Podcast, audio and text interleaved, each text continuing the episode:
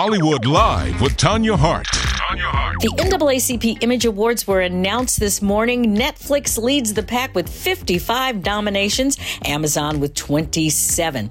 Colman Domingo leads the nominations across the motion picture categories with three noms. Ayo Edebiri received the most nominations in the television and streaming category with two for Abbott Elementary and The Bear.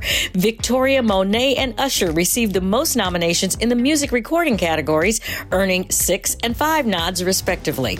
R C A Records received an impressive twenty nominations, the most across record labels. HarperCollins publisher and Penguin Random House lead nominations across literary categories, seven and four nods respectively. The winners will be revealed during a two-hour live T V special airing Saturday, March sixteenth at eight p.m. on B E T and C B S. The Cavaliers have issued a twenty-five game suspension to Khloe Kardashian's baby daddy, Tristan Thompson, for violating the N B A's anti-drug policy. Well, A B C News reports that the thirty-two-year-old backup center was suspended without pay after testing positive for ibutamoren, a growth hormone, and SARM L G D four zero three three, commonly used by bodybuilders and weightlifters for muscle enhancement. The N B A, along with other sports franchises, have really been very careful around players using these enhancements, and they really are very specific. They have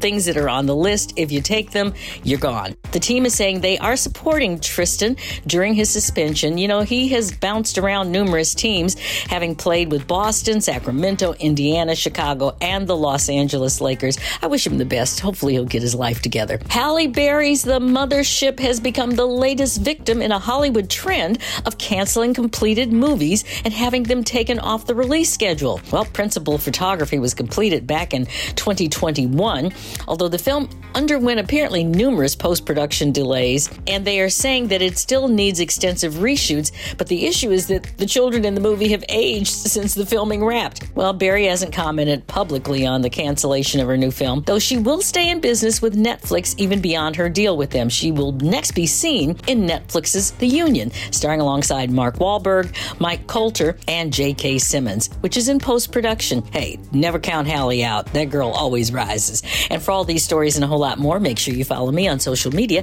at Tanya Hollywood and at A U R N online.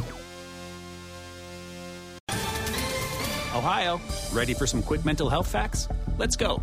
Nearly two million Ohioans live with a mental health condition. In the U S, more than fifty percent of people will be diagnosed with a mental illness in their lifetime. Depression is a leading cause of disability worldwide. So why are some of us still stigmatizing people living with a mental health condition when we know all of this? Let's listen to the facts and beat the stigma. Ohio, challenge what you know about mental health at beat the stigma dot org.